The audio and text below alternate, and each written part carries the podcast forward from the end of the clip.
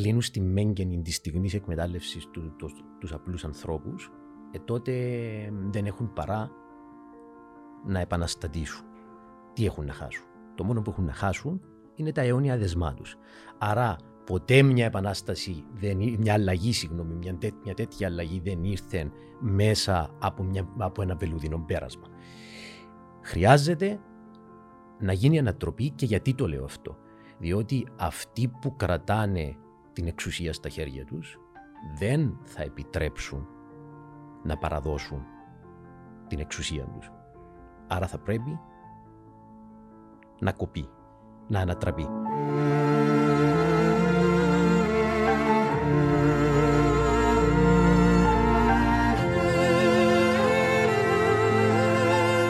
Σίγουρα οι μεγάλες αλλαγές που, είχα, που έχουν επέλθει ε, κατά τους αιώνες, όταν λέμε ότι ο λαός, οι λαοί είναι οι ατμομηχανές, αυτοί αποτελούν τις ατμομηχανές ε, της ιστορίας και τις μεγάλες αλλαγές, ε, ήρθαν από ανατροπή. Στη δεδομένη όμω. Όχι από ομαλή μετάβαση τέλος Όχι από ομαλή μετάβαση. Ακριβώς. Ε, έχουμε το παράδειγμα για παράδειγμα του Αλιέντε στη Χιλή που έγινε κοινοβουλευτικά η μετάβαση και ανατράπηκε. Με τον τρόπο που ανατράπηκε, με το πραξικόπημα. Ε, όλες οι επαναστάσεις που άλλαξαν το ρούν της ιστορίας Γι' αυτόν άλλωστε είμαι εδώ να συζητήσουμε για μια τέτοια επανάσταση. Με μια ωραία ιστορία. Ακριβώς. Ε, επέλθαν μέσα από μια ανατροπή. Ερώτηση.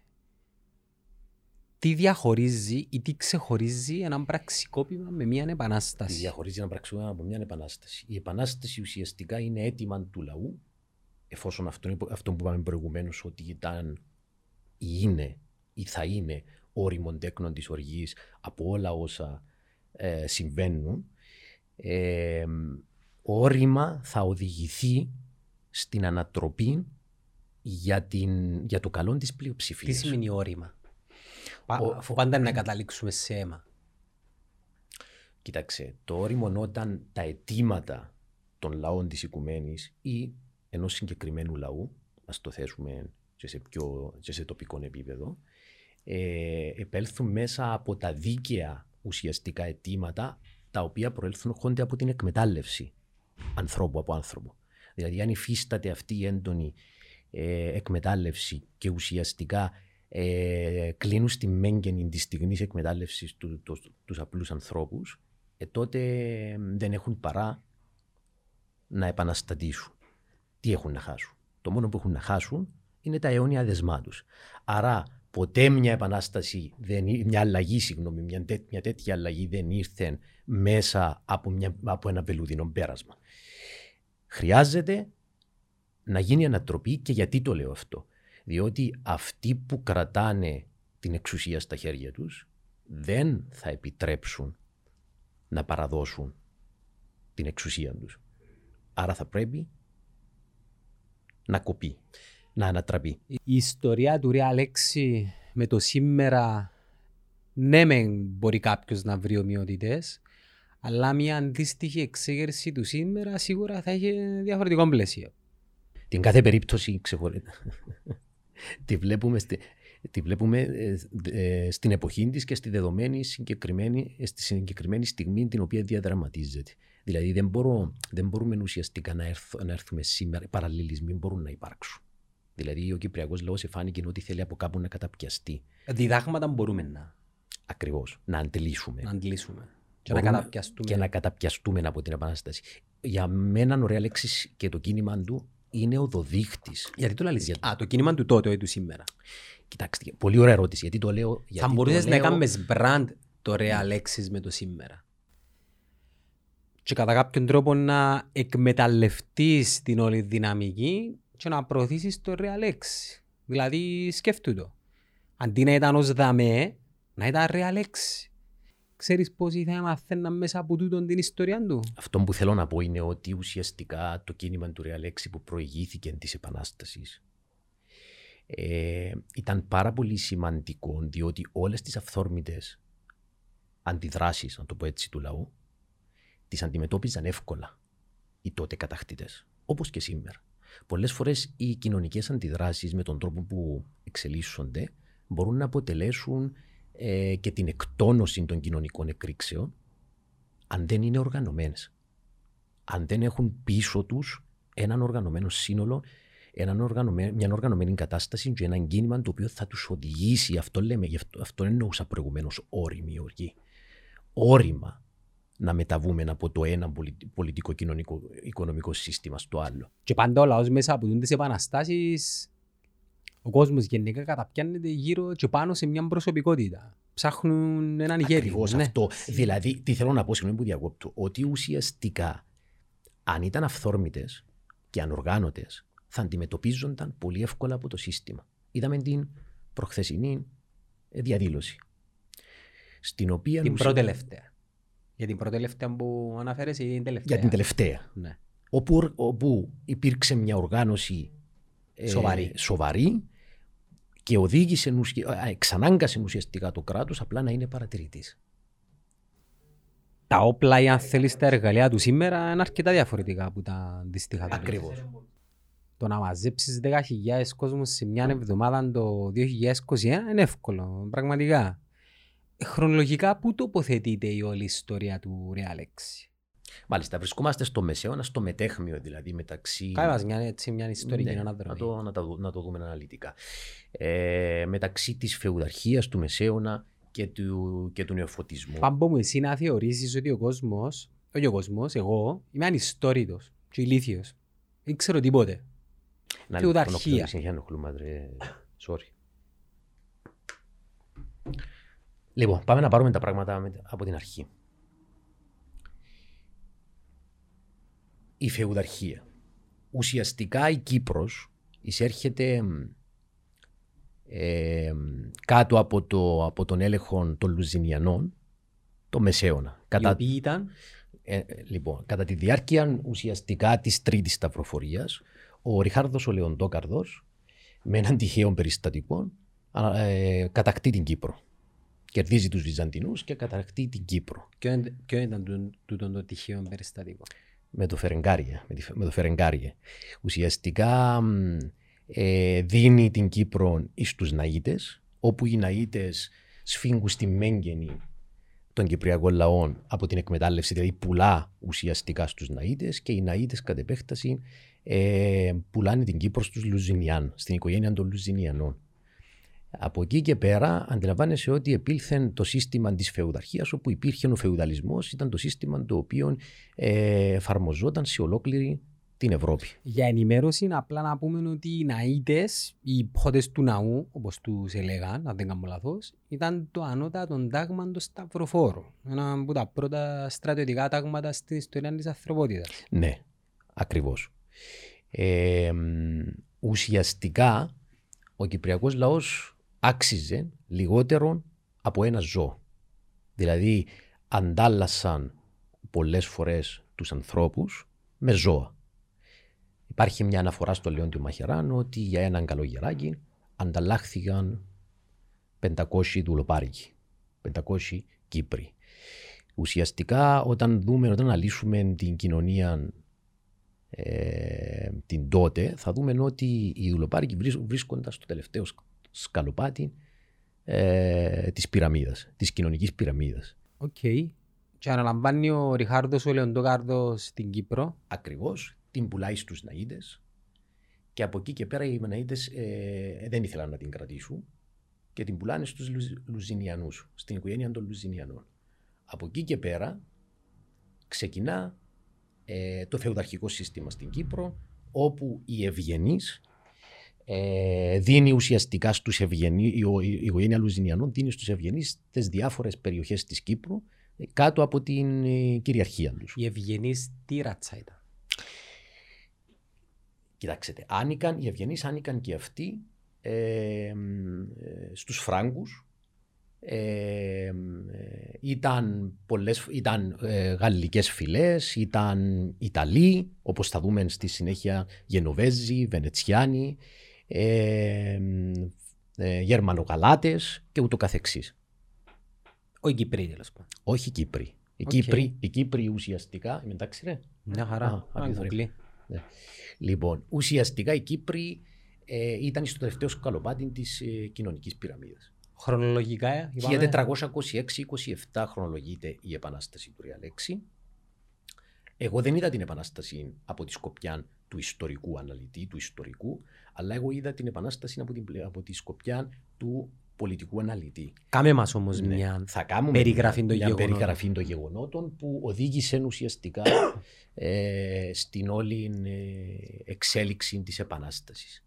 Απλά να μου επιτρέψεις προηγουμένως να πω δύο πράγματα ότι ε, οι ίδιες οι αιτίες που οδήγησαν τον Κυπριακό λαό στην Επανάσταση τότε είναι οι ίδιες οι αιτί- οι αιτίες που σήμερα α, μ, οθούν τον Κυπριακό λαό να ξεσηκωθεί για να κατακτήσει έναν ποιοτικά ανώτερο αύριο.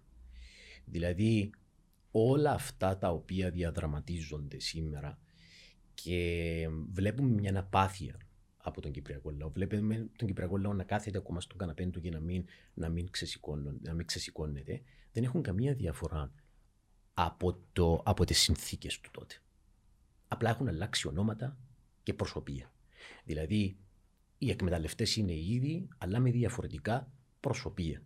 Δηλαδή, μπορεί ο καπιταλισμός να είναι πιο προοδευτικός από τη φεουδαρχία του τότε, δηλαδή να έχουμε περισσότερα δικαιώματα στο σήμερα. Αυτόν ήθελα να τονίσω προηγουμένως. Όμως δεν, πάει, δεν πάβει να έχει ανεπάλληλα πισωγυρίσματα για την ανθρωπότητα και μ, να την ρίχνει στη μέγενη της εκμετάλλευσης ε, εφόσον δεν υπάρχει και το, αντί, το αντίθετο, αντίπαλο δέος για να παραδειγματίζονται οι λαοί και να διεκδικούν μέσω, μέσω του, στον ίδιο τον καπιταλισμό. Δηλαδή αυτή τη στιγμή ο καπιταλισμός βρίσκεται σε αντεπίθεση για να καταστρατηγήσει ό,τι έμεινε ως δικαίωμα των λαϊκών μαζών. Ε, θα δούμε ότι στην περίοδο του κορονοϊού, για παράδειγμα, όλες οι χώρες της Ευρωπαϊκής Ένωσης ε, μειώνουν τα κονδύλια για την υγεία και μας οδηγούν στο να κλειστούμε στο σπίτι μας, διότι αν δεν, ε, εάν νοσήσουμε, είναι δικιά μας η ευθύνη και όχι του κράτους. Δηλαδή, τι θέλω να πω με αυτό, ότι ουσιαστικά όταν μειώνουν τα κονδύλια της υγείας ή της παιδείας και, προ, και, προ, και προωθούν την πολιτική των ιδιωτικοποιήσεων, ε, το κοινωνικό κράτος συρρυκνώνεται. Άρα και η δημόσια υγεία είναι αδύνατη να αντιμετωπίσει τις καταστάσεις. Άρα κλειστείτε στα σπίτια σας, δεχτείτε τα μέτρα, τα αντιδραστικά που θέτουν οι κυβερνήσεις, τα έτσι θελικά, για να μπορείτε ουσιαστικά, για να μπορέσετε ουσιαστικά να προστατευτείτε από τον ιόν και να μην είναι μεταδοτικός. Ε, ποια θα ήταν μια εναλλακτική λύση, η πρόταση; Εγώ θα φέρω το παράδειγμα, για παράδειγμα, της, ε, της Κούβας, όπου είχε λύσει άμεσα το πρόβλημα και έστειλε στην Ιταλία, σε μια χώρα όπως τη λένε σύγχρονη, ευρωπαϊκή, να περιθάλψει το λαό της Ιταλίας. Ή είχε στείλει, για παράδειγμα, κάτι που τον Google το κατέβασε, είχε στείλει έναν εκατομμύριο εμβόλια για να δώσει έναν ηθικοπολιτικό χτύπημα στον καπιταλισμό και να πει ότι εγώ τα εμβόλια που ουσιαστικά εκατασκεύασα τα δίνω δωρεάν στα πλαίσια της διεθνιστικής αλληλεγγύης ε, για να γιατρευτεί τέλος πάντων ένα μεγάλο μέρος του πληθυσμού. Δεν είναι... Την κουβάνη κατάσταση πώς είναι; Κοιτάξτε, δεν έχω εικόνα ακριβώς πώς είναι και ε, είναι λογικό, αλλά θεωρώ ότι έχει αντιμετωπιστεί η κατάσταση σε έναν πολύ μεγάλο βαθμό. Εκεί όμως η κρατική παρεμβατικότητα, εκεί όμως η κρατική παρεμβατικότητα πάνω στα, α, στο επίπεδο της οικίας ε, είναι μεγάλη. Δηλαδή το ίδιο το κράτος ουσιαστικά επενδύει πάνω στην υγεία. Γι' αυτό και αντιμετωπίστηκε ανάμεσα το πρόβλημα. Στην Κούβα βλέποντας εδώ τον πίνακα έχουμε 45.000 περιπτώσεις κρουσμάτων Ακριβώς. Μιλούμε για ένα λαό 11 εκατομμυρίων. εκ των οποίων οι 45 περίπου χιλιάδες ανάρρωσαν με μόλις 300 θανάτους στο σύνολο. Μιλούμε 300 θανάτοι σε σύγκριση με την εξυγχρονισμένη Αμερική που υποτίθεται είναι ήδη έξω αρκετό. Ας πούμε αντιδραστικό του υφιστάμενου καθεστώτος της χώρας. Του μισού εκατομμυρίου θανάτων. Θα σου πω για κρούσματα. Για να δεν μιλώ μόνο γι' αυτό, μιλώ για το ότι έχει στείλει. Όχι, ήθελα να δω το λίγο Ναι, το παράδειγμα της ναι, Κούβας που... ναι. Έχει στείλει γιατρούς στην Ευρώπη, ε, δίνοντας ένα αγκέριο ηθικοπολιτικό χτύπημα στο ίδιο το σύστημα της Ευρωπαϊκής Ένωσης για να της πει το εξής. Ότι κακώς έχετε μειώσει τα κονδύλια για την υγεία. Στα πλαίσια της νεοφιλελεύθερης λέλαπας που διέπει την πολιτική των χωρών της Ευρωπαϊκής Ένωσης. Εσύ θεωρείς ότι πρέπει να αναβαθμιστεί το σημερινό καπιταλιστικό σύστημα ή πρέπει να αντικατασταθεί από κάτι νέο; Εγώ νομίζω ότι πρέπει να αντικατασταθεί. Που τι όμως; Δώσ' μας επιλογές παμπούι μου. Μάλιστα. Ποια ήταν η επιτυχία του καπιταλισμού, δηλαδή; Η επιτυχία του καπιταλιστικού Είναι ένα, συστήματος... ένα, ένα ρητορικό ερώτημα. Ποια είναι η επιτυχία Για τον του καθένα, καπιταλισμού; για τον, κα- ο καθένας μπορεί να απαντήσει ξεχωριστά επειδή ο καθένας βρίσκεται σε διαφορετική θέση. Ένας έχοντας να σου πει τα θετικά, ένας λιγότερο προνομιούχος ή και καθόλου να σου πει τα αρνητικά. Στην Κύπρο θεωρώ ότι βρισκόμαστε σε ένα σημείο όπου η ζωή είναι σχετικά σε έναν καλό οικονομικά ποιοτικό επίπεδο. Την ίδια ώρα ε, έχουμε σταματήσει να βελτιώνουμε άλλους τομείς όπως είναι η πνευματική ανάπτυξη και γενικά δεν υπάρχει στον οριζόντα κάποιο όραμα. Το αποτέλεσμα νομίζω ρε Πάμπο είναι ότι οι νέες γενιές δεν το ανέχονται ούτε δέχονται τα πράγματα όπως έχουν. Φτάνουν σε έναν τέλμα και βλέπουν πάνω τους ένα τσαβάνι το οποίο βάζει τους το, το ίδιο το σύστημα χωρίς να σημαίνει ότι κάποιοι καταφέρνουν να ξεφεύγουν ε, ωστόσο τούτο δεν ισχύει για όλους. Τούτοι κάποιοι λίγοι νομίζω. Δεν έχουν όλοι ίσες ευκαιρίες. Δεν έχουν όλοι ίση μεταχείριση. Ε, το κράτος δικαίου απουσιάζει. Α- Απουσία κράτους κοινωνικών παροχών. Εδώ βλέπω να υπάρχει πρόβλημα, γι' αυτό να αντιδρούν οι πολίτες, σε συνδυασμό το ότι είμαστε κοντά σε εκλογές και έχουμε την ευκαιρία, Το θέμα είναι να μην περιμένουμε την περίοδο των εκλογών. Σίγουρα, για να, για να κάνουμε κάτι. Το θέμα είναι ότι οι θέσεις και τα αξιώματα, γι' αυτόν ήθελα να αντιπαραθέσω σε όλα αυτά που λέγονται, όχι εσύ γενικότερα, για τον Real X, είναι ότι ουσιαστικά είναι ο δείχτης και από την εν- που ποια έννοια, ότι θα παραδειγματίζει πώς, πώς πρέπει να είναι ένας ηγέτης. Οι θέσεις και τα αξιώματα και η καρέκλα δεν είναι παρά μόνο η ευθύνη που έχουμε όλοι ενώπιον, μας προς, ενώπιον, στο, ε, ενώπιον του λαού μας. Ουσιαστικά απέναντι στο λαό μας. Δηλαδή, εμείς πολλές φορές αντιλαμβανόμαστε την καρέκλα ως αφροδισιακό, ως προνόμιο. ως προνόμιο. Άρα η καρέκλα μπορεί να είναι και βάσανος στο τέλος της ημέρας. Καυτή καρέκλα. Αν θέλεις να τη διεκδικήσεις και να την κάνεις δική σου, ε, πρέπει να αναλογιστείς και τις ευθύνες που συνοδεύουν μια τέτοια θέση. που αναλογούν σε μια τέτοια, τέτοια θέση. Ναι, συμφωνώ απόλυτα. Όμως ε, δεν θα το θέσω απ- υπό την έννοια του ότι ξέρεις χτύπω πάνω μου και λέω έγινα βουλευτής, έγινα υπουργό, έγινα πρόεδρος, ε, καταξιώθηκα. Η καταξίωση έρχεται, αν θέλεις την απάντηση μου, μέσα από το να υπηρετήσεις τον άνθρωπο. Χωρίς να σημαίνει ότι ε, πρέπει να έχει Αυτό πρέπει να είναι η καρέκλα. προσωπικές φιλόδοξες βλέψεις οποιοδήποτε κατέρχεται σε ένα τέτοιο πόστο. Είναι- Είναι είναι οκ, δεν μπορεί να ακούγεται εγωιστικό, αλλά είναι οκ, νομένου ότι εξυπηρετεί και το δημόσιο συμφέρον. Κοιτάξτε, όποιος αντιλαμβάνεται την καρέκλα, θα είμαι πέρα για πέρα ρομαντικός σε αυτό και ας κατηγορηθώ ως υπέρμετρα ρομαντικός.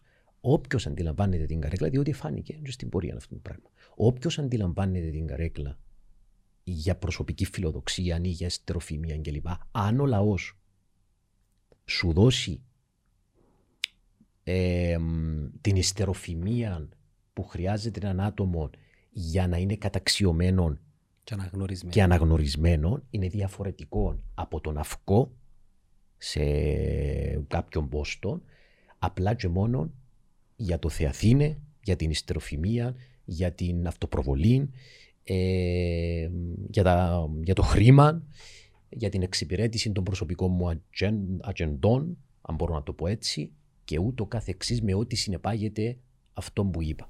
Εγώ προσωπικά δεν έχω θέμα με τις προσωπικές ατζέντες του καθενός. Φτάνει οι στόχοι του να συμβαδίζουν με το ευρύτερο συμφέρον του λαού. Αν οι στόχοι του, του ατόμου και το όραμα βαδίζουν σε διαφορετικούς δρόμους, εννοείται κάπου να παραστρατήσει του τη σχέση. Ο καθένας μας μπορεί να πολιτευτεί για να συμμετέχει στα κοινά. Από πολλές έννοιες και από πολλές, από πολλές οπτικές γωνίες και από πολλές θέσεις. Δεν είναι απαραίτητο να γίνω βουλευτής για να προσφέρω στα κοινά. Στα κοινά προσφέρω με το να συμμετέχω σε οργανώσεις. Ε, παίρνει εξου... ε, ε, καταχτά εξουσία όμως. Έχει μια ανώτερη συμφωνώ. δύναμη για να επιφέρει κάποιες αλλαγές σημαντικές. Συμφωνώ απόλυτα. Όμως αυτό, αυτό δεν συνάδει με το αν εγώ ουσιαστικά εκλεγώ σε έναν πόστο, αυτό που λέμε ότι θα υπάρχει η προσωπική ατζέντα, θα εκλεγώ σε έναν πόστο γιατί ε, θέλω πραγματικά να προσφέρω. Μέσα, μέσα από αυτό το σύστημα όμως, αυτό εδώ θέλω να καταλήξω, η διαχείριση για παράδειγμα του καπιταλισμού να γίνει πιο φιλολαϊκή. Να το, να το, το πούμε πιο ομά. Δεν μπορεί να υπάρξει ομαλή, ε, συγγνώμη, ε, φιλολαϊκή διαχείριση και να γίνει ανθρώπινο αυτό το σύστημα. Διότι εκφύσεως του αυτό το σύστημα ε, τον, χαρακτηρίζ, τον χαρακτηρίζουν οι αντιθέσεις του. Το σύστημα να αποτελείται από ανθρώπους όμως. Και η ασυδοσία του. Μα κοίταξε, τη συνείδηση χρειάζονται. εγώ θεωρώ ότι χρειάζονται κάποιες γενιές για να αλλάξει η συνείδηση του ανθρώπου. Γι' αυτό όταν περνούμε από έναν πολιτικό-κοινωνικό-οικονομικό σύστημα σε άλλο, υπάρχει, ε, υπάρχει μια περίοδος ορίμανσης και όταν λέμε ορίμανσης, όχι των καταστάσεων μόνο, ορίμανσης των, των, των συνειδήσεων των ανθρώπων. Αν μου επιτρέπεις, ο κύκλος της κοινωνικής εξέλιξης ούτε έκλεισε, ούτε σταμάτησε σε αυτήν την άθλια πραγματικότητα. Και όταν λέω ο κύκλος της κοινωνικής εξέλιξης, αν το δούμε, αν το δούμε ε, σφαιρικά, θα δούμε ότι η πρωτόγονη κοινωνία είχε ξεκινήσει από την κοινοκτημοσύνη.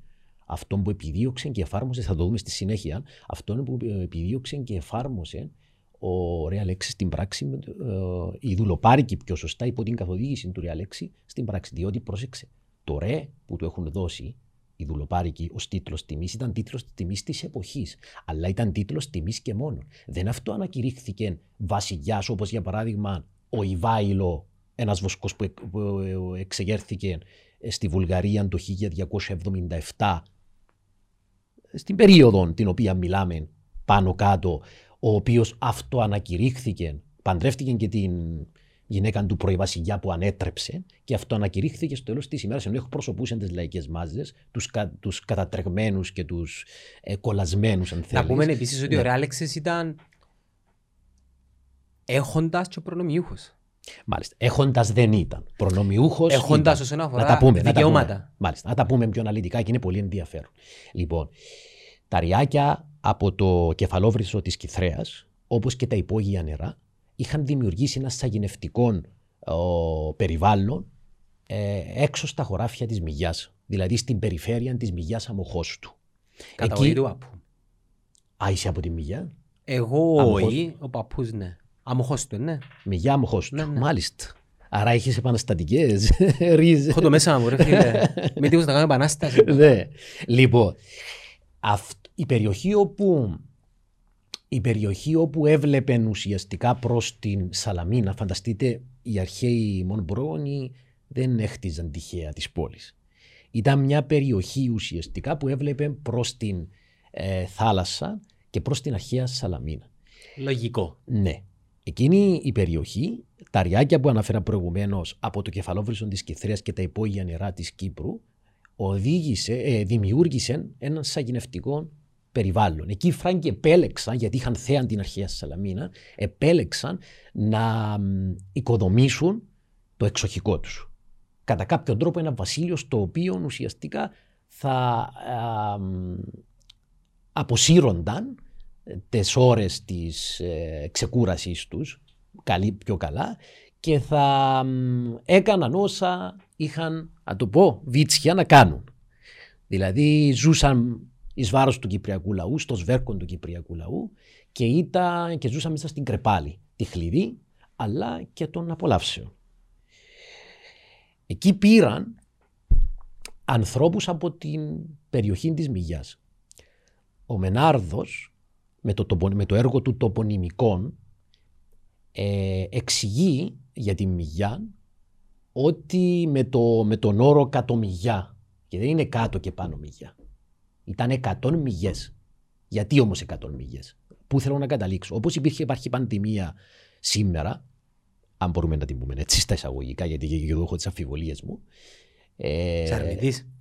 Κοίταξε, είμαι αντι, αντικομφορμιστής ως άνθρωπος και είμαι Αφισβητάς πάντα. αφισβητώ. αφισβητώ Χωρίς να σημαίνει ότι αφισβητώ. Ναι, ναι, ναι. υποστηρίζεις την αντίθετη Όχι, όχι, άποψη. όχι, όχι, όχι. Χωρίς να έχω αποδείξεις του αντιθέτου δεν μπορώ να Βοηθά βάλω, τούτο. να βάλω στο χέρι, Ναι. το χέρι μου Βάζεις στη σε φωτιά σκέψεις, για να, ας πούμε. σε σκέψεις. Ναι. Αναλογής του, μήπως υπάρχει Ακριβώς. κάτι άλλο. Ακριβώς.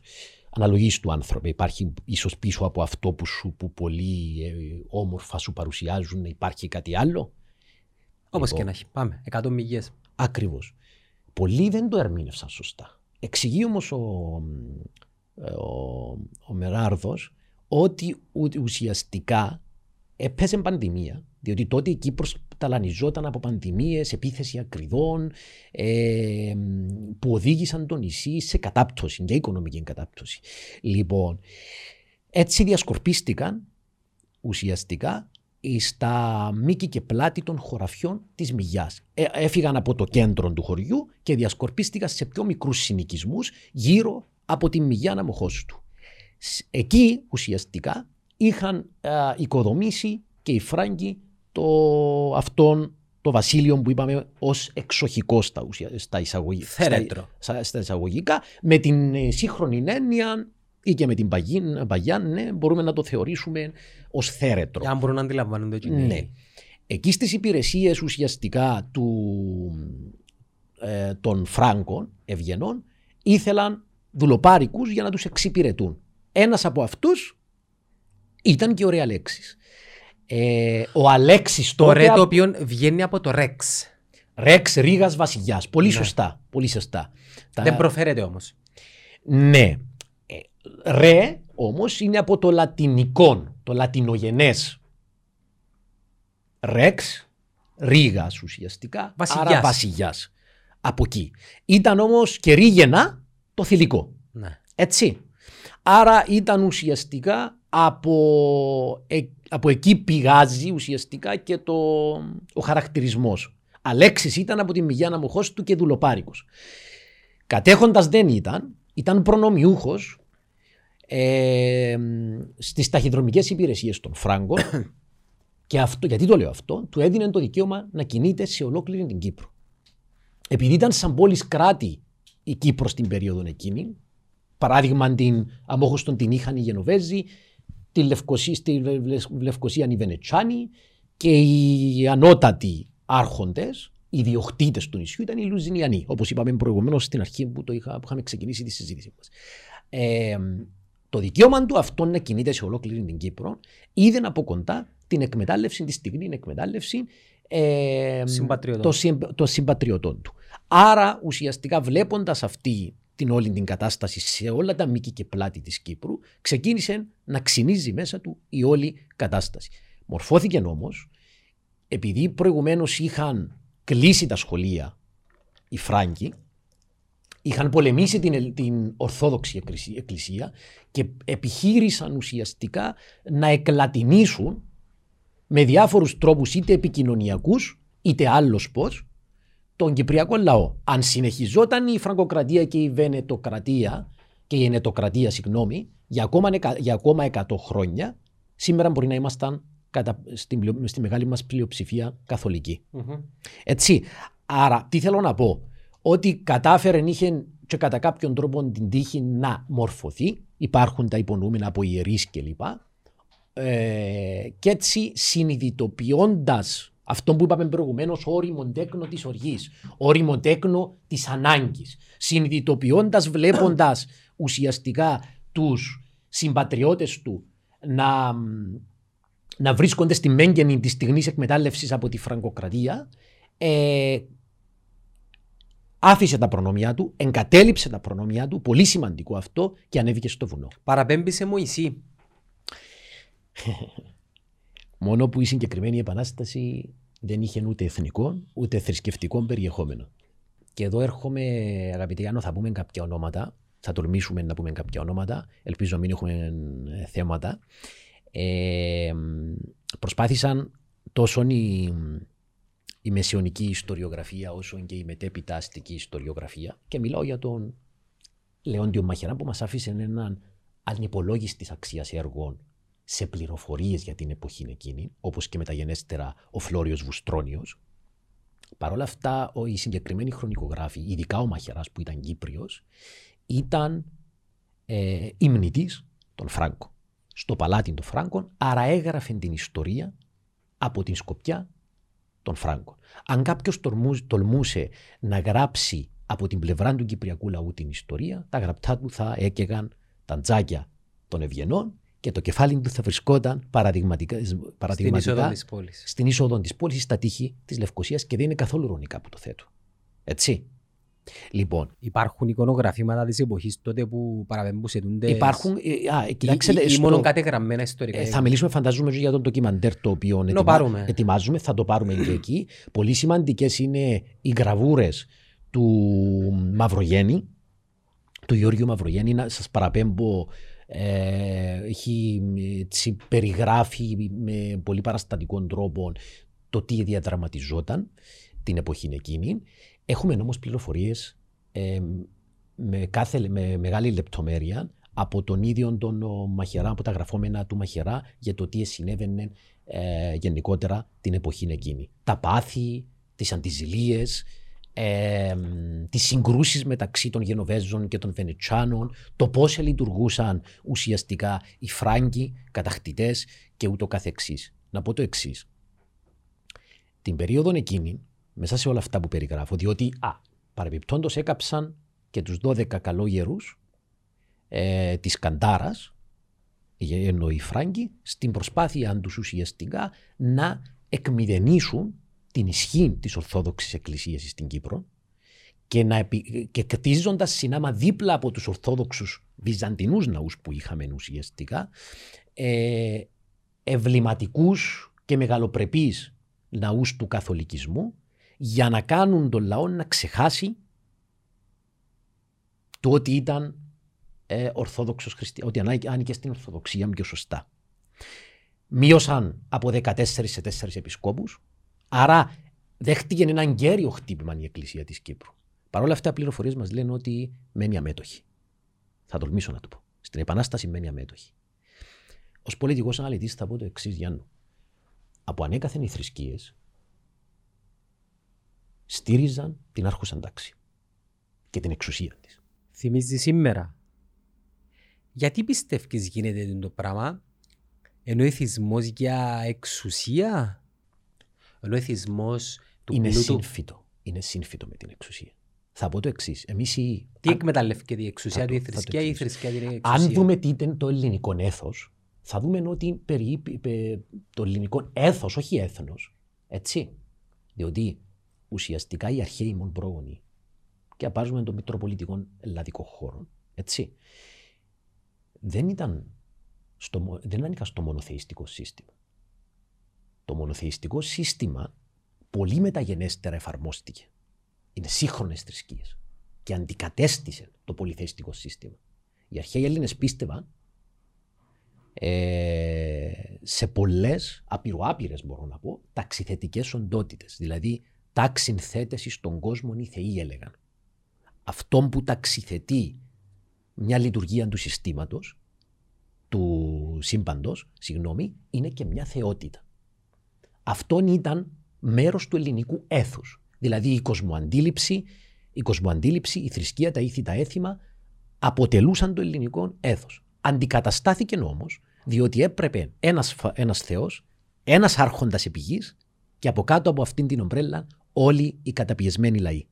Διότι αν έδινα, για παράδειγμα, την ανεξαρτησία ή την ευχέρεια πιο σωστά ο καθένας να πιστεύει στη, στη, δικιά του θρησκεία, να εκλέγει τους δικούς του εκπροσώπους όπως, ήθελα, όπως ήθελε, θα διεκδικούσε στο τέλος της ημέρας και την ανεξαρτησία της. Άρα στις αυτοκρατορίες δεν συνέφερε ο καθένας να διαφοροποιείται σε επίπεδο πολιτισμού και θρησκείας. Άρα έπρεπε ένας Θεός, ένας άρχοντας και όλα κάτω από εκεί να υπάγονται.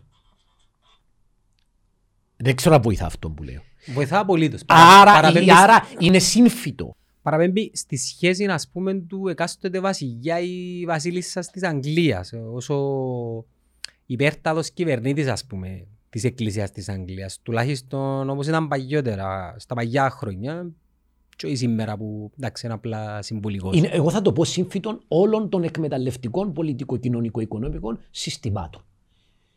Ε, δεν θα μιλήσω για την πρωτόγονη κοινωνία της κοινοκτημοσύνης, που δεν υπήρχαν τέτοια ζητήματα, γιατί μεταγενέστερα εξελίχθηκε αυτό που εξελίχθηκε. Τέλος πάντων, ήταν, ήταν, ο λόγος να καθαρέσουν τους 10 από τους 14. Από τους 4, ο λόγος ήταν γιατί ουσιαστικά ήθελαν να εκλατινήσουν το νησί. Ήταν ένας από τους στόχους τους για να τους μείνει ουσιαστικά το νησί και να το εκλατινήσουν. Ε, Κλατινίζοντά το, συγγνώμη, να τους μείνει πέρα για πέρα. Διότι έβλεπαν ότι δεν μπορούσαν να συγκρατήσουν ε, τις εξάρσεις του λαού. Αλλά επειδή ήταν αυθόρμητη, η διαφορά με την επανάσταση του Ρέλεξ ποια είναι; Και εδώ είναι το σημαντικό και πάμε και στο ερώτημα που μου έθεσες ευθύς εξ αρχής. Οι αυθόρμητες επαναστάσεις, εξεγέρσεις πιο σωστά, οι στάσεις πιο καλά του Κυπριακού λαού, αντιμετωπισχεί με τον Ιάκωβο, την περίοδο του Ιακώβου του Άρφα, ο οποίος είχε προστριβές και συγκρούσεις με τους Γενοβέζους, Πενετσάνοι και Γενοβέζοι δηλαδή, μεταξύ τους οι Φράγκοι δηλαδή είχαν συγκρούσεις. Ποιος έβαζαν μπροστά; Πολύ σημαντικό Γιάννο αυτό. Έβαζαν μπροστά τον Κυπριακό λαό, εμάς δηλαδή. Όταν ο Κυπριακός λαός καταλάβαινε ότι, μα ξέρεις, θα αλληλοσκοτωνόμαστε. Θα αλληλοσκοτωνόμαστε για ποιον, για τις κτίσεις των Φράγκων. Ε τότε στρεφόταν εναντίον των κατακτητών. Αντιμετωπιζόταν εύκολα, ακόμα και η εξαίρεση κατά των Ναϊτών. Δηλαδή, ουσιαστικά, για εκείνο το μικρό διάστημα που ο Ριχάρδος, ο Λεοντόκαρδος έδωσε τους Ναΐτες στην Κύπρο, οι Ναΐτε εφάρμοσαν ένα σύστημα πολύ εκμεταλλευτικό για την Κύπρο και εξεγέρθηκε ο λαός. Αλλά δυστυχώς, επειδή ήταν ανοργάνωτη η κατάσταση, αντιμετωπίστηκε εύκολα. Τους είχαν κλείσει μέχρι τη Λευκοσία, εκεί μεθοκοπούσαν έξω από τη Λευκοσία να πανηγυρίζοντας για να οδηγηθούν προς το τελικό χτύπημα και εκεί αντιμετωπίστηκαν, αντιμετωπίστηκε ε, άμεσα η, επανα... η εξέγερση, αν θέλεις. Γιατί την ονομάζω επανάσταση του Ρεαλέξη και όχι εξέγερση ενός πολιτικό αναλυτή. Διότι η λαοκρατία που ακολούθησε της επανάστασης ήταν, ήταν το περιεχόμενο της άνευ προηγουμένου. Εξαιρετικά προοδευτικό. Εξαιρετικά ριζοσπαστικό για την εποχή του. Που μας δείχνει το δρόμο για το σήμερα.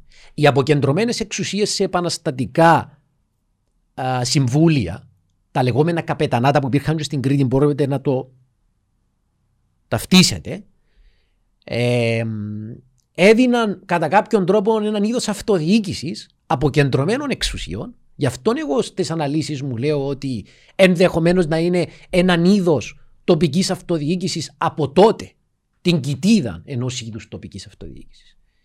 Αλλά όλοι υπάγονταν στο κεντρικό συμβούλιο. Ορίζουν ως τον ηγέτη τους και όχι ως βασιλιά, τον Αλέξη, και του δίνουν τον τίτλο Ρε Αλέξης γιατί ήταν ο τίτλος της εποχής. Σε αντίθεση με τον Ιβάηλο στη Βουλγαρία που αυτό ανακηρύχθηκε ε, τσάρος, τσάρος, δηλαδή... Μια, μια από τα ίδια βασικά, ήταν ακριβώς, Ακριβώς. Εγώ θα το διασυνδέσω με το, με το κίνημα των ζηλωτών που κάποιοι το χαρακτήρισαν ως την κομμούνα της Θεσσαλονίκης. Εγώ θεωρώ πως δεν ήταν. Διότι οι αναλύσεις μας λένε το εξής η νεοεισερχόμενη αστική τάξη, δηλαδή η μέλους άρχουσα τάξη στον καπιταλισμό, διότι στη φεουδαρχία δεν μπορούσε να ήταν η άρχουσα τάξη, ήταν οι φεουδάρχες. Έτσι. Ε, καπέλωσε την επανάσταση των ζηλωτών, που και εκεί ήταν μια αίρεση θρησκευτική ζηλωτέ. Μια αίρεση θρησκευτική των, του χριστιανισμού. εντός της Θεσσαλονίκης που οδήγησε ουσιαστικά αυτή η εξέγερση στο αίμα τη Θεσσαλονίκη. Αλλά να πω ότι αυτή ε, η εξουσία η διαφορετική η οποία ε, διαχωρίστηκε από το υπόλοιπο Βυζάντιο για εκείνη την μικρή περίοδο εκπροσωπούσε όλες τις κοινωνικές τάξεις.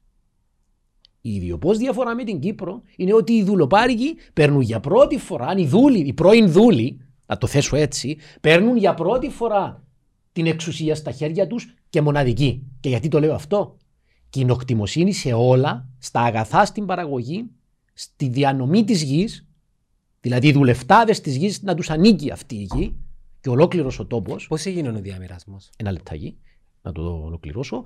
Λοιπόν, και κάτι πολύ σημαντικό αντισεξιστικό. Κοινοκτημοσύνη σε όλα εκτός από τις γυναίκες. Εσύ έλα πες μου τώρα αν στον καπιταλισμό η γυναίκα έχει τη θέση που της αξίζει και της πρέπει. Σεξιστικό, όχι αντισεξιστικό. Αντισεξιστικό ήταν τα μηνύματα που, στέλνω, που, στέλνω, ναι, ναι, okay, στέλνονταν ναι, από τον Μεσαίωνα. Ναι, ναι. Μα τον Μεσαίωνα αυτή η πρωτοπόρα, η ακτινοβόλα, η εξαιρετικά ριζοσπαστική λαοκρατία, κοινωνία. Να το θέσουμε έναν κάποιους ενοχλεί η λαοκρατία. Ε, ουσιαστικά έστελνε αυτά τα μηνύματα, ε, σημαίνει το σήμερα είναι ένα ε, ατέρμονο, πώς να το πω, πισωγύρισμα. Σαδιστικό για τον λαό μας. Αν είναι ποτέ δυνατόν το γεννητικό όργανο του οποιοδήποτε να καθορίζει και τη θέση του στην κοινωνία. Με τον οποιοδήποτε τρόπο. Έτσι. Γιατί θίγομαι για το συγκεκριμένο ζήτημα, διότι ακόμα και το εκμητρογωνίας εκπατρογωνίας στην Κύπρο μέχρι πρόσφατα ακόμα ήταν άδικο. ήταν άδικο, ακόμα και οργανώσεις, να το πω έτσι, ε, χαιρέτιζαν του ότι έπρεπε ο εκπατρογωνίας να έχει περισσότερα δικαιώματα από ότι ήταν άκρος σεξιστικό. Όχι περισσότερα δικαιώματα. Ε, μόνο Τσίνο είχε δικαίωμα. Ναι, απλά ήταν ένας τίτλος το εκμητρογωνία και μετά ξεκίνησε να εξισώνεται. Οι εκμητρογωνία δεν είχαν κανένα δικαίωμα. Πλέον υπάρχουν. Ναι, πλέον υπάρχουν, αλλά. Ξέρεις κάτι όμως. Εγώ είμαι... Πριν 10 χρόνια σε ε, Αγαπητέ Γιάννο, εγώ είμαι από την ε, επαρχία του. Η μητέρα μου είμαι εκμητρογωνία. Δεν είχα τα δικαιώματα. Όταν τα απόκτησα τα δικαιώματα, μου είπαν το εξής. Ξέρεις, έχεις όλα τα δικαιώματα και στο στεγαστικό και στο έτσι και στο αλλιώς, αλλά δεν έχεις το δικαίωμα να ψηφίζεις δήμαρχον αμοχώ του. Συνέχιζε να. Αλλά οι εκ έχουν το δικαίωμα να ψηφίζουν δήμαρχο αμοχώ του. Άλλαξε το. Όχι. Είναι ένα, είναι ένα από, από, τα, οποία, τα μικρά σημεία, που δεν είναι μικρό για μένα, που δεν άλλαξε. Δεν είναι ασήμαντο, συγγνώμη για μένα, που δεν άλλαξε. Άρα, άμα, όταν αυτή η κοινωνία, όλα είναι εφικτά, αυτό θέλω να πω. Κάποιοι μιλούν για ουτοπία. Κάποιοι μιλούν ότι, ξέρετε, αυτό, αυτό, είναι, αυτό είναι το μέλλον της ανθρωπότητας, αυτό το οποίο ζούμε και τα υπόλοιπα είναι ρομαντικά και ονειροπόλα όπως τα θέτεται. Η επανάσταση του Αλέξη απόδειξε ότι τίποτα δεν είναι ουτοπικό. Πώς είναι διέρχεσαι; Πολύ λίγο. Δεν έχει σημασία όμως. Δέκα μήνες. Ιστορικά Δέκα μήνες. Ε, να ήταν καλά έτσι να κάνεις μια γρήγορη έτσι. Ναι, να τα πούμε. Να τα πούμε. Ναι. Στα γεγονότα. Στα γεγονότα. Εγώ θεωρώ εγώ θεωρώ πως δεν ήταν εξεγερσία. Σε επανάσταση. Εγώ θεωρώ πως ήταν επανάσταση γιατί ακολούθησε τις πράξεις της επαναστατικής. Γιατί η επανάσταση για μένα είναι και η οικοδόμηση μεταγενέστερα της λαοκρατίας και της και της συγκεκριμένης κοινωνίας αυτών των αποκεντρωμένων εξουσιών που είπα προηγουμένω, αλλά και συνάμα της αντιπροσωπευτικής δημοκρατίας που εκαθορίστηκε ως όρος, παρακαλώ, πολύ μεταγενέστερα μετά το πέρας της Γαλλικής Επανάστασης τη αστικοδημοκρατική Γαλλική Επανάσταση. Γιατί εκεί ήταν κλεμμένη νίκη του λαού.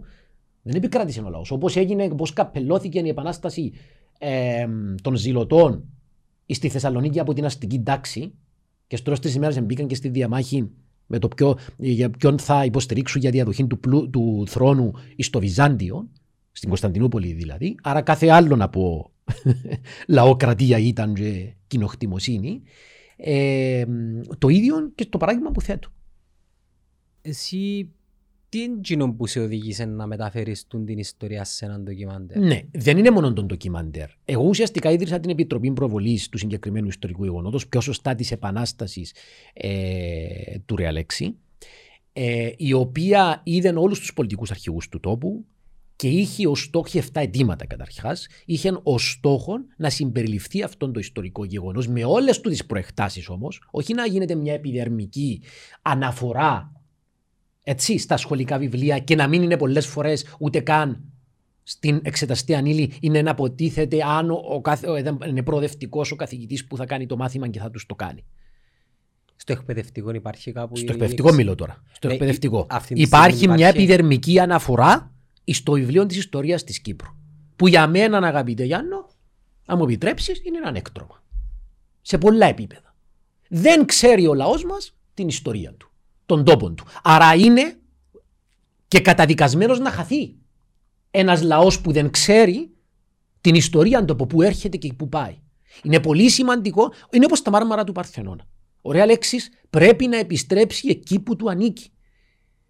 Είναι μέρος του παγκόσμιου πολιτισμού τα μάρμαρα του Παρθενώνα, αλλά πρέπει να επιστρέψουν ουσιαστικά έτσι, στο φυσικό τους χώρο εκεί που εμπνεύστηκαν και μετουσιώθηκαν σε πράξη. Έτσι, πλέον δεν υπάρχει καμία Άρα, καμία απολύτως. Εγώ είδα, είδα το μουσείο της Ακρόπολης. Λείπει μια ικαριάτικα. Λοιπόν, ναι. όχι μόνο και τα μάρμαρα μπροστά. Ναι. Λοιπόν, άρα ουσιαστικά αυτό εγώ που θέλω να τονίσω και να πω είναι ότι ωραία λέξη για να μην μπαίνουμε σε πολλέ. Γιατί έχει πολλές παραμέτρους το θέμα. Ναι, και θέλουμε λοιπόν, να μιλήσουμε για τον ντοκιμαντέρ. Θέλουμε να μιλήσουμε για τον, τον ντοκιμαντέρ. Ε, αυτό που θέλω ε, να πω. Είναι στη δράση του, του, του ναι. Ιδρύματος του οποίου έκαμες. Ναι, συγγνώμη. Λοιπόν, άρα ουσιαστικά εμείς θέλουμε να συμπεριληφθεί τόσο στην εκπαιδευτική όσο και στην ακαδημαϊκή πυραμίδα του το πετύχαμε. Τι... πετύχαμε. Να, πω, να το πω αυτό. Ναι. Ε, πετύχαμε. πετύχα, όχι, εγώ, δεν, δεν είναι θέμα προσωπικό μόνο. Εγώ ίδρυσα την επιτροπή, ήρθαν διάφο, η, κοινότητα, η κοινότητα της Μηγιάς του και η, τα σωματεία της Μηγιάς και στελέχωσαν και ενδυνάμωσαν αυτή την προσπάθεια. Ανεξαρτήτως πολιτικού χώρου. Ναι, η, κοινοτική, η αρχή είναι όλοι οι πολιτικοί χώροι μέσα. Ναι. Έτσι, η, και στηριχθήκε. Ναι. Τι είσαι πράξε που, που την κοινότητα και τι είσαι πράξε που τους πολιτικούς ηγέτες; Από την κοινότητα μένω έκπληκτος ε, θετικά. Θετικά. Ναι. Και συγκινημένος μπορώ να πω. Άξι, διότι δικός, δικός και, και, από αυτόν το βήμα θα ήθελα να ευχαριστήσω τον Αντώνη τον Καραντώνη, τον κοινοτάρχη της Μηγιάς Αμοχώ του, για την ευαισθησία του προς το θέμα. Κακά τα ψέματα είναι ένα θέμα το οποίο τιμά το χωριό τους. Από εκεί ουσιαστικά ξεκίνησε η Επανάσταση, γιατί από εκεί η καθοδήγηση της Επανάστασης οδήγησε όρημα, την όρημη οργή, στη δεδομένη συγκεκριμένη στιγμή και θα πούμε γιατί ήταν δεδομένη συγκεκριμένη στιγμή και κατάλληλη την Κύπρο σε μια άλλη σε έναν άλλο δια, διαπλανητικό στερέωμα μπορώ να πω. Σε έναν άλλο γαλαξία σε επίπεδο αυτοδιοίκησης. Αυτό πολιτικούς ηγέτες τι έσπραξε. Κοιτάξτε, όλοι, ε, ε, όλοι μίλησαν, θα μιλήσω ευθέως. Όλοι μίλησαν για στήριξη. Τι σημαίνει στήριξη; Να πω. Στην Επιτροπή Παιδείας της Βουλής πετύχαμε να το εγγράψουμε ως θέμα στην Επιτροπή Παιδείας της Βουλής. Είναι η εξέλιξη που ήθελα να πω για αυτόν το, θεό, αυτόν το βήμα. Πότε έγινε αυτό. Λοιπόν, έγινε πριν δύο μήνες. Υπήρχε, υπάρχει και μια τελευταία εξέλιξη από το Υπουργείο Συμβούλιο του κ. Αναστασιάδη. Θα τα πω. Τι γίνεται όμως; Θέλουμε, εγγράφηκε ως πρώτο βήμα. Όμως, κάποιες δυνάμεις είχαν στηρίξει το ζήτημα και το είχαν βάλει μετά από την συνάντηση που είχαν μαζί μας και την επεξήγηση και την ανάλυση που τους έδωσαμε, αλλά το εγγράψαν κάτω από την ομπρέλα όλων των άγνωστων πτυχών της κυπριακής ιστορίας. Δηλαδή, με, κατά κάποιον τρόπο να μην συζητηθεί ποτέ. Για ποιο λόγο πιστεύει γίνεται το πράγμα. Να εξηγήσω. Όταν συζητούσαμε, Γιάννο, για το δημοψήφισμα, όταν το έβαλε το ΕΛΑΜ, τότε το ζήτημα του δημοψηφίσματος, ήρθαν οι υπόλοιποι και είπαν, Ξέρετε, πρέπει να συζητήσουμε 8.000 χρόνια, να πάμε πίσω 8.000 χρόνια κυπριακής ιστορίας. Και έμπον που είχαν πει το πράγμα. Όχι. Να πω. Απλά να, να, να καταλήξω στο τι θέλω να πω. Γιατί όταν έβαλαμε για τον Real 6, στον οποίο ένα, ένας, έναν ολόκληρο κίνημα, αν θέλετε, απάλλαξε τον Κυπριακό λαό από τους κατακτητές, έτσι. Αν είναι δηλαδή ουσιαστικά ασήμαντο του ότι για πρώτη φορά αυτοδιοικηθήκαμε από Κύπριους για τους Κύπριους, από τους Κύπριους για τους Κύπριους, χωρίς ξένες εξαρτήσεις, και να μην αποκτά μια συλλογική αποδοχή και αναγνωρισιμότητα αυτόν το πράγμα, ε, τότε με ξεπερνά. Τότε τι να πω. Προφανώς κάποιους κάποιους τους ενοχλεί το περιεχόμενο της Επανάστασης. Έγινε πριν 600 χρόνια, ρε φίλε. Πριν 800 χρόνια, ας πούμε. Τρομάζει. Τι είναι, η Ιλουμινάτη, ας πούμε. Τρομάζει την άρχουσα τάξη. Θα τολμήσω να το πω. Άρα η άρχουσα Τρομάζει τάξη- την εξουσία. Άρα η- Τρομάζει. Για μένα ο Κυπριακός λαός ε, Συγγνώμη, ο- το, η επανάσταση και το κίνημα, το κίνημα και η επανάσταση του Ρεάλ Λέξη και η λαοκρατία που ακολούθησαν είναι τρία πράγματα σε ένα. Έτσι. Δημιουργεί αντιστάσεις και αντισώματα στον Κυπριακό λαό για περαιτέρω, Φοβούνται. για περαιτέρω διεκδικήσεις. Οι συνειρμοί σε αυτούς που μας ακούν. Αν φοβούνται ή όχι. Μπο- Μπορείς να τους δαχτυλοδείξεις.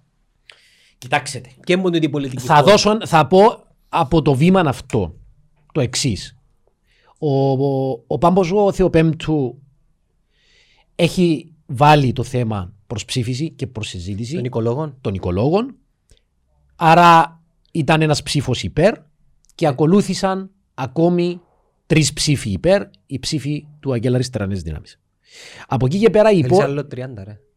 Όχι. Στην Επιτροπή Παιδείας στην της Επιτροπή Βουλής. Παιδείας της Να, Βουλής, ναι. ακριβώς. Οκ. Στην Επιτροπή Παιδείας της Βουλής είμαστε τέσσερις-τέσσερις. Όμως δεν ψήφισαν ενάντια ο συναγερμός για να είμαστε δίκαιοι. Και το δίκο. Απλά ήθελαν ουσιαστικά να, Χρόνο δουν- να μελετήσουν. να το δουν και να, να επανέλθουμε. Ποιος είναι να κάνει τη μελέτη όμως; Ε, η μελέτη έχει δοθεί από εμάς προς τους βουλευτές και όταν θα μπει το ζήτημα επιτάπητος, διότι πλέον εγγράφηκε, δεν μπορεί, δεν μπορεί να στραφεί κάτι πίσω και να αναιρεθεί ή να αυτοαναιρεθεί η Βουλή, εγγράφηκε το θέμα. Πολύ πρόσφατα μιλούμε. Οι εξελίξεις είναι πρόσφατες. Και καρποφόρησαν οι αγώνες της Επιτροπής. Έτσι. Λοιπόν, ε, το αίτημά μας είναι να μην μείνει ξεχασμένο κάτω από την ομπρέλα όλων των άγνωστων πτυχών της κυπριακής ιστορίας. Πώς έχει να κάνει με την γραφειοκρατία. Την κολυσιεργία του συστήματος; Καθόλου. Καθόλου. Άρα Όχι, μιλάς για καθόλου. συμφέροντα. δηλαδή. Κοιτάξτε, το, για να είμαι δίκαιος. Μετά από αίτημα των αγροτικών οργανώσεων, διότι παράλληλα της Επιτροπής, να είμαστε δίκαιοι, ε, για το ζήτημα τούτον αγωνίστηκαν τελευταίως, το τελευταίο χρονικό διάστημα, και οι αγροτικές οργανώσεις για αναγνώριση.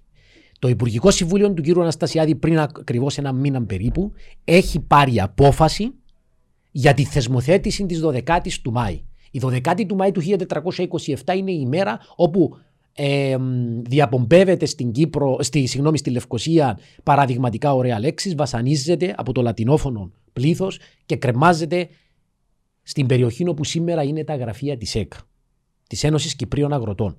Γι' αυτόν άλλωστε και η ΕΚΑ συμβολικά έφερε πέτραν από έναν από τα καπετανάτα τους στην Περιστερώνα και τη, η, ο- η οποία πέτρα κοσμεί την είσοδο ουσιαστικά της Ένωσης Κυπρίων Αγροτών, γιατί φημολογείται ότι η περιοχή εκεί, σε μια σικαμινιά, είχαν εκτελέσει το μεγάλο γιο της Κύπρου, τον μεγάλον επαναστάτη. Και το λέω έτσι, διότι οι δουλοπάρικοι δεν τον θεωρούσαν βασιλιάν όπως είναι ο θεσμός του βασιλιά αυτός καθεαυτός, αλλά ως τον ηγέτη τους. Υπάρχει μια ιδιοπός και μεγάλη διαφορά. Γιατί ήταν πέρα για πέρα, αν μιλούμε για ανθρωπισμό και αλτρουισμό, να εγκαταλείψω τα προνόμια μου και να κατασκοτωθώ για έναν ιδανικό, για μια τέτοια ανακτηνοβόλα κοινωνία, για την, για την υπόθεση του Κυπριακού λαού στο σύνολο του, δημιουργώντας μια αναταξική κοινωνία χωρίς διαχωρισμούς, ταξικούς διαχωρισμούς και ούτω καθεξής, νομίζω ότι αυτό που είπαν οι μεταγενέστεροι ιστορικοί, γι' αυτό ήθελα να συμπληρώσω προηγουμένως, ιστορικοί, οι ιστοριογράφοι, μπορούμε να το πούμε, ή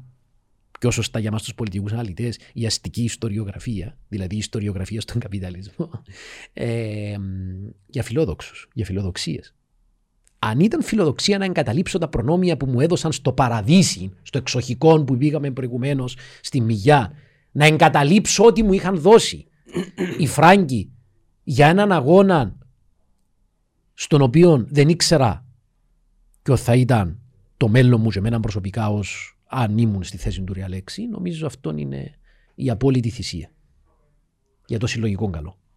Και βασικά του τον έδωσε σου έμπνευση να δημιουργήσεις τον, τον ντοκιμαντέρ. Μάλιστα. Η Επιτροπή έκαμε αυτό που είπαμε με την, Επιτρο... με την... Με την Επιτροπή Παιδείας της Βουλής. Παράλληλα η θεσμοθέτηση μας εξουσιοδοτεί, για να, για να κλείουμε το θέμα έναν έναν, μας εξουσιοδοτεί ουσιαστικά η θεσμοθέτηση της 12ης του Μάη. Άρα το θέμα είναι όλο ζώντανο. Είναι διαχρονικό και υπερσύγχρονο. Για να έρθει σήμερα η κυβέρνηση Αναστασιάδη, μετά την πίεση βέβαια των αγροτικών οργανώσεων και των δεξιών και των αριστερών αγροτικών οργανώσεων, αλλά η προσπάθεια έχει ξεκινήσει από την ΕΚΑ για να είμαστε και συγκεκριμένοι και σωστοί από τον ηγέτη της ΕΚΑ, τον κύριο Χάμπα σήμερα.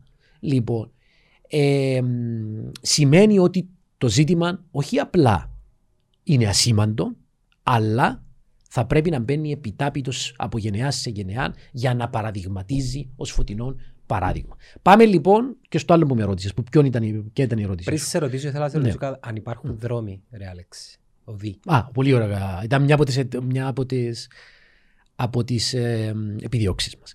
Λοιπόν, μόνο ο Στρόβολος έχει μια οδό. Γιατί όμως; Πολύ σημαντικό να το ακούσει ο κόσμος. Υπάρχει και στο διαδίκτυο, μπορεί να το βγάλει, μπει στον Google και να αναζητήσει, να το αναζητήσει και να του το βγάλει τον Google. Όλος ο κόσμος μπορεί να το δει. Ο Στρόβολος, ο μεγαλύτερος δήμος της Κύπρου, οφείλει την ύπαρξή του στην επανάσταση του Ρεαλέξη. Και γιατί; Οι μηγιώτε σύντροφοι του Ρεαλέξη που ακολούθησαν το Ρεαλέξη μέχρι τα τείχη της Λευκοσίας, διότι επικράτησε η Γιάννο σε αστικές και αγροτικές περιοχές. Πολλοί είπαν ότι ήταν η επανάσταση της Υπέθρου. Δεν ήταν η επανάσταση της Υπέθρου. Έτσι. Αυτοί που ακολούθησαν το Ρεαλέξη μέχρι τη Λευκοσία είδαν τους ελαιώνες του Στροβόλου. Που ήταν ουσιαστικά πολύ σημαντικό για τη ζήση τους.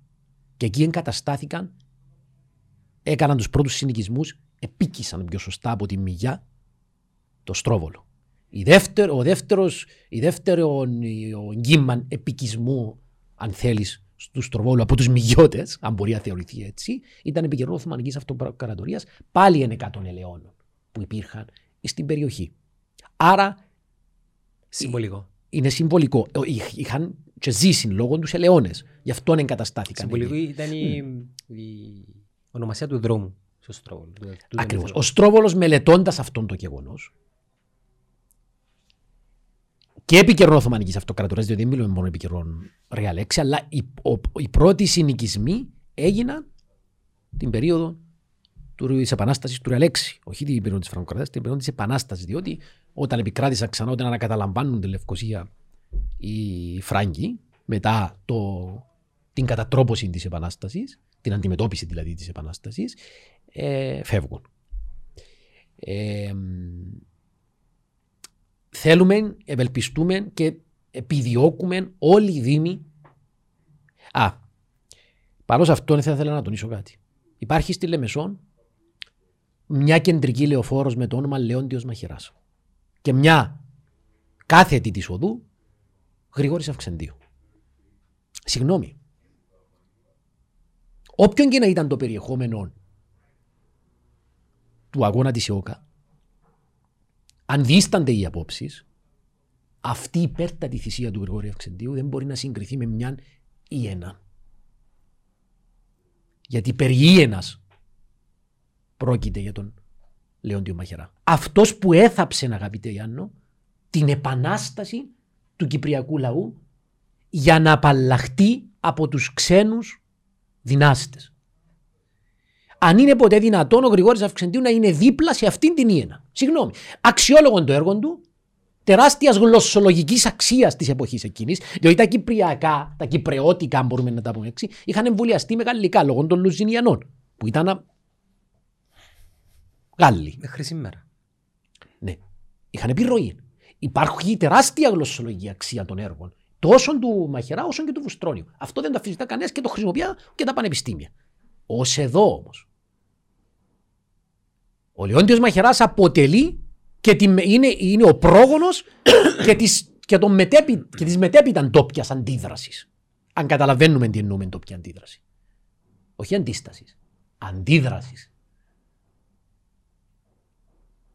Της διαχρονικά εκάστοτε άρχουσας τάξης.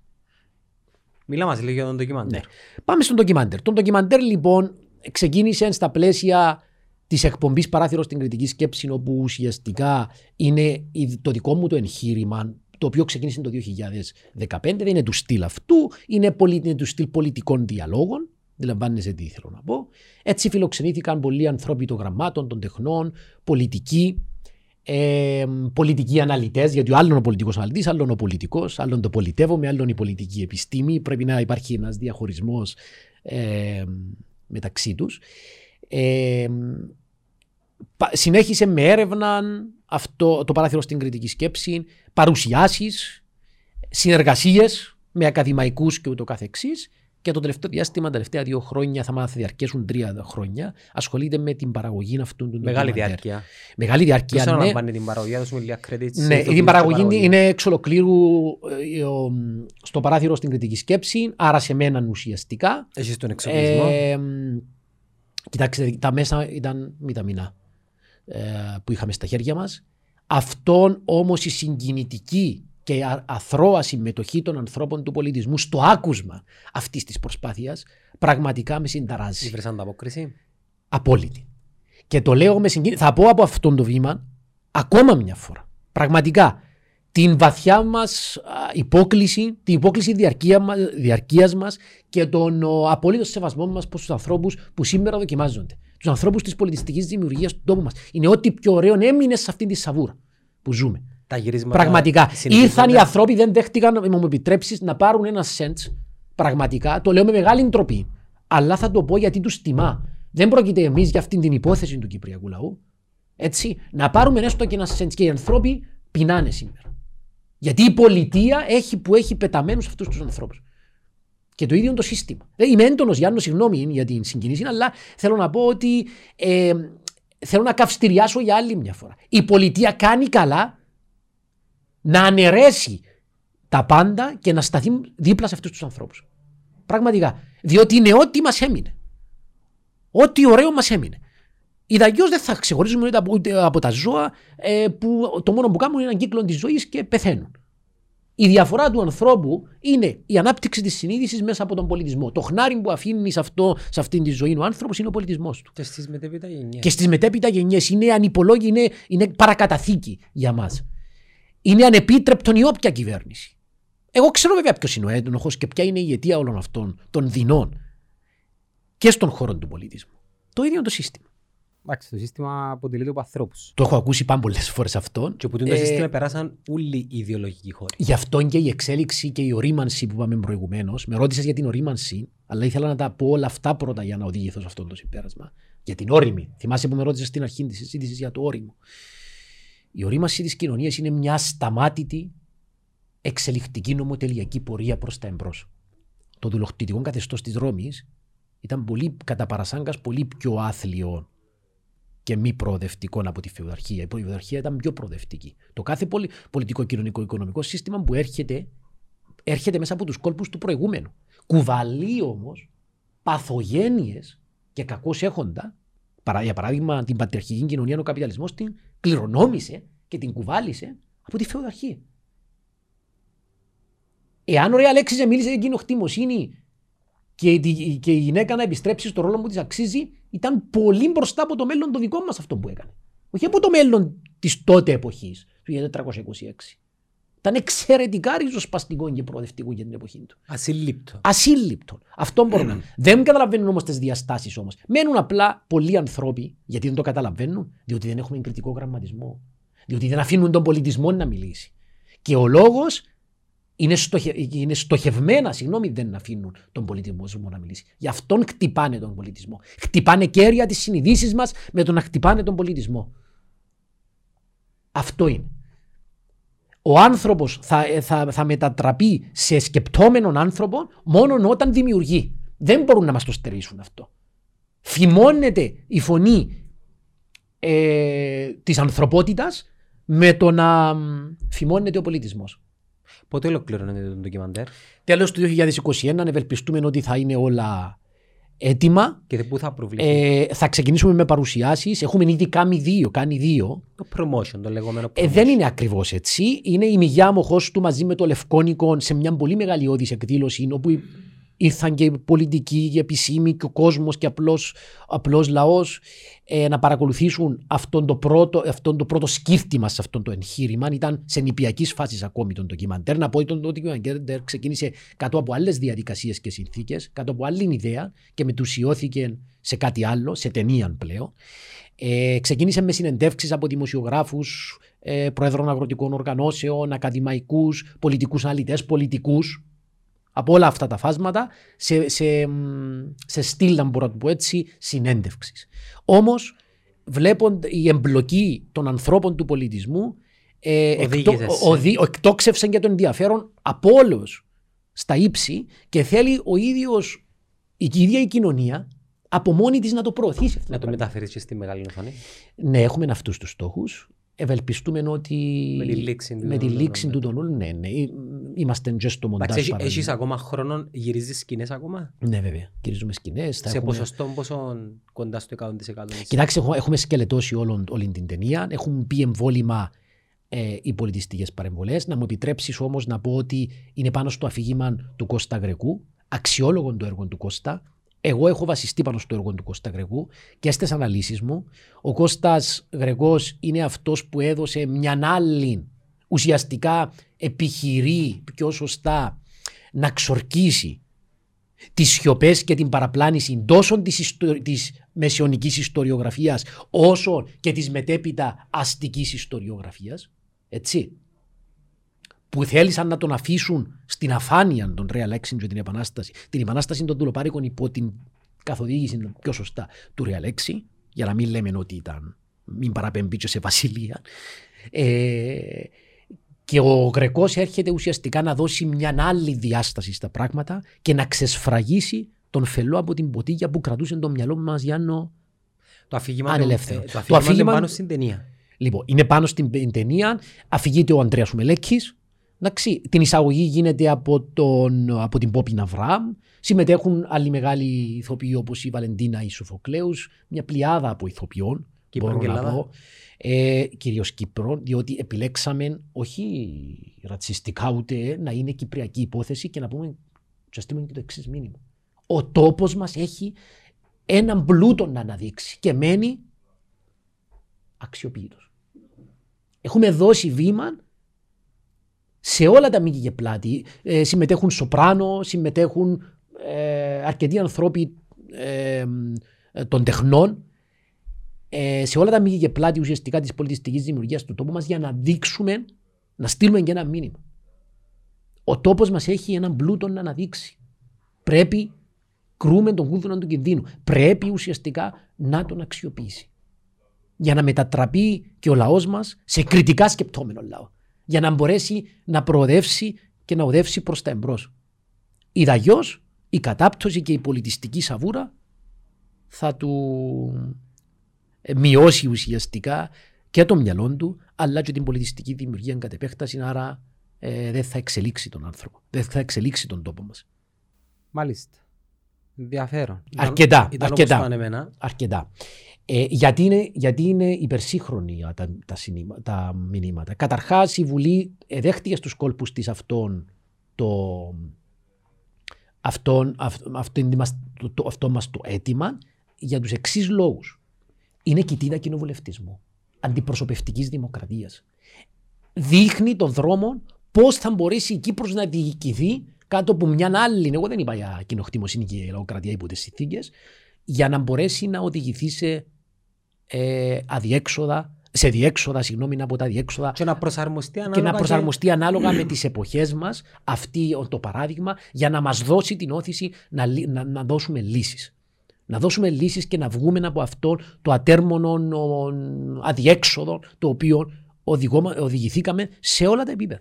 Σε όλα τα επίπεδα. Ε, δεν ξέρω αν δίνω ουσιαστικά το στίγμα ε, της προσέγγισης μας προς τον κόσμο, αλλά θεωρώ ότι πρέπει ο Κυπριακός λαός, τα παιδιά μας, εμείς, οι νέες γενναίες που θα έρθουν, να το έχουν ως παρακαταθήκη, να γνωρίζουν, να ξέρουν, να είναι ένα παράδειγμα φωτεινών, ένας οδοδείχτης και δεν είναι, συγγνώμη που θα το πω, προσωπική φιλοδοξία όταν θυσιάζεσαι για τον αγώνα και το, την πρόοδο και την προκοπή του λαού σου. Σε συλλογικό επίπεδο. Πολλοί επιχείρησαν, πολύ σημαντικό να το πούμε, εν κατακλείδη, να μιλήσουν για εθνική ουσιαστικά, εθνικών περιεχόμενων στην επανάσταση του Real 6. Η υπόθεση του Παλαβατσίνο, στην, αφού μιλήσουμε και λίγο ιστορικά, του Ιταλού Παλαβατσίνο στην Πάφων, όπου ήταν συνεργάτης του Ιαννού Βασιλιά Ιαννού, όπου ανατράπηκε, ε, όπου έχασε μετά την μάχη της ε, χειροκητίας. Ε, αυτοανακήρυκ- αυτοανακήρυξε ένα δικό του, αυτοανακηρύχθηκε βασιλιάς σε ένα μικρό βασίλειο στην Πάφο. όπου εκεί τον βοήθησαν Ισπανοί μισθοφόροι, καθολικοί και οι δύο, ξένοι, Ισπανός και Ιταλός, αλλά οι δουλοπάρικοι δεν επαναστάτησαν εκ νέου απέναντι στον Παλαβατσίνο. Όλη η Κύπρος ελεύθε... ανέπνεε ελεύθερο αέρα με το Real Exing και το κίνημα των δουλοπάρικων, αλλά στην Πάφο υπήρχε αυτό το μικρό βασίλειο. Λοιπόν, άρα από το κτήμα μέχρι τη Τσάδα, αυτή ήταν η περιοχή της Πάφου. Άρα εκεί λέμε το εξής, ότι γιατί οι Κύπροι εφόσον είχαν εθνική συνείδηση και βρήκαν τη χρυσή ευκαιρία για να διώξουν τους ξένους δυνάστες, τους καθολικούς, τους ξένους, δεν επαναστάτησαν εκ νέου και προς τον Φόρτσαν Παλαβατσίνο, τον Ιταλό, και τους Ισπανούς μισθοφόρους. Άρα προφανώς οι ανακατατάξεις της εποχής κάθε άλλο από εθνική με ομικρογιώταν ήταν. Και τι εννοώ; Πολύ εκλατινισμένοι δούλοι στο παλάτι, στα παλάτια των Ευγενών, μαμελούκοι, πρώην μαμελούκοι εκλατινισμένοι και εννοούμε εξυχριστιανισμένοι, όταν έχασε ο Ιανός, και θα σταθώ λίγο στη μάχη της χειροκητίας, όταν έχασε ο Ιανός τη μάχη της χειροκητίας, έφυγαν και ερχόντουσαν οι μαμελούκοι προς τη Λευκοσία, έφυγαν προς τα βουνά για να μην πέσουν στα χέρια των μαμελούκων, για να θυσιαστούν. Διότι είχαν βρει εξυχριστιανιστεί για να τη χάνουν μιας διαφορετικής αντιμετώπισης από τους Φράγκους. Έτσι. Άρα ουσιαστικά πού θέλω να καταλήξω; Ή ας πούμε αυτοί που έδωσαν τα κλειδιά στους Μαμελούκους ήταν οι ίδιοι οι Βενετσάνοι. Και οι Έλληνες, Σύριοι, Εβραίοι, Αρμένιδες ε, προνομιούχοι κατά, κατά κάποιον τρόπο εντός της Λευκοσίας ε, ε, ε, προσπάθησαν να προσάψουν συμφωνία με τους Μαμελούκους, που δεν ήταν μουσουλμάνοι όλοι αυτοί που προανάφερα, για να τους δώσουν προνόμια. Άρα ξεχνούμε και τα εθνικά και τα θρησκευτικά μας, αν θέλεις, ε, θρησκευτικές μας πεπιθήσεις, μπροστά στο συμφέρον και την κοινωνική, αν θέλεις, ε, ε, καταξίωση ή βόλεμα, μπροστά στο βόλεμα, τα ξεχνάμε όλα αυτά. Άρα ούτε οι δουλοπάρικοι που ήταν χριστιανοί επιτοπλίστων ή στην Πάφο δεν επαναστάτησαν εκ νέου μπροστά στο Φόρτσα Μπαλαβατσίνο, ούτε οι προνομιούχοι, οι προύχοντες και ούτω καθεξής, όταν ήρθαν οι Μαμελούκοι, ε, έμειναν να θυσιαστούν, αλλά να μην πέσουν στα χέρια των Μαμελούκων. Αντιθέτως, πήγαν με το μέρος τους. Τι γίνεται όμως όταν μπαίνουν οι Μαμελούκοι στη Λευκοσία; Φεύγουν εσπευσμένα. Διότι ξεσπάει η επανάσταση του Ρεαλέξη να πω το εξής. Η πρώτη επαναστατική πράξη ήταν στη χειροκητία. Ο Ιαννός είχε, είχε παρατάξει τον Κυπριακό λαό, διότι επιτέθηκαν οι Μαμελούκοι προηγουμένως ε, κατά των Φράγκων της Κύπρου. Και να εξηγήσουμε γιατί. Οι δουλοπάρικοι δίνουν ένα μεγάλο χτύπημα στου Μαμελούκους. Αλλά ξαφνικά ενώ κερδίζουν τη μάχη, εγκαταλείπουν τις ασπίδες και φεύγουν. Πού πήγαν όλοι αυτοί οι δουλοπάρικοι; Δηλαδή δεν άκουαν στις, στις προσταγές συγγνώμη, των, των Φράγκων ή των υποτών. Πού πήγαν; Προφανώς είχαν πάει στα βουνά, ενσωματώθηκαν με τα μετανάτα το Επαναστατική Επιτροπή και εκμεταλλευόμενοι το κενό, σαν τα ποτάμια μας που είναι ορμητικά που κατεβαίνουν από τα δύο ποτά, από, uh, βουνά μας, κατέβηκαν για να καταπνίξουν τους κατακτήτες. Πλέον ο Ιαννός συλλαμβάνεται στους Μαμελούκους γιατί γυμμένη γυμνός, αφού είχαν φύγει ο στρατός. Άρα προφανώς κάποιος έδωσε διαταγή για να φύγουν. Αυτό δεν το αναφέρει ούτε ο, ο άντρα ο Παυλίδης, ούτε ο Λεόντιος Μαχαιράς προηγουμένω, ούτε κανένας άλλος. Έτσι. Άρα η επανάσταση ήταν οργανωμένη και δρά όρημα, αυτό που είπαμε το όριμο στην αρχή, όρημα την κατάλληλη στιγμή στο, σε έναν κενό το οποίο βρέθηκε και πήραν την ευκαιρία από τα μαγιά χωρίς να χρονοτριβούν. Οι δουλοπάρικοι εννοώ. Για να γράψουν ιστορία.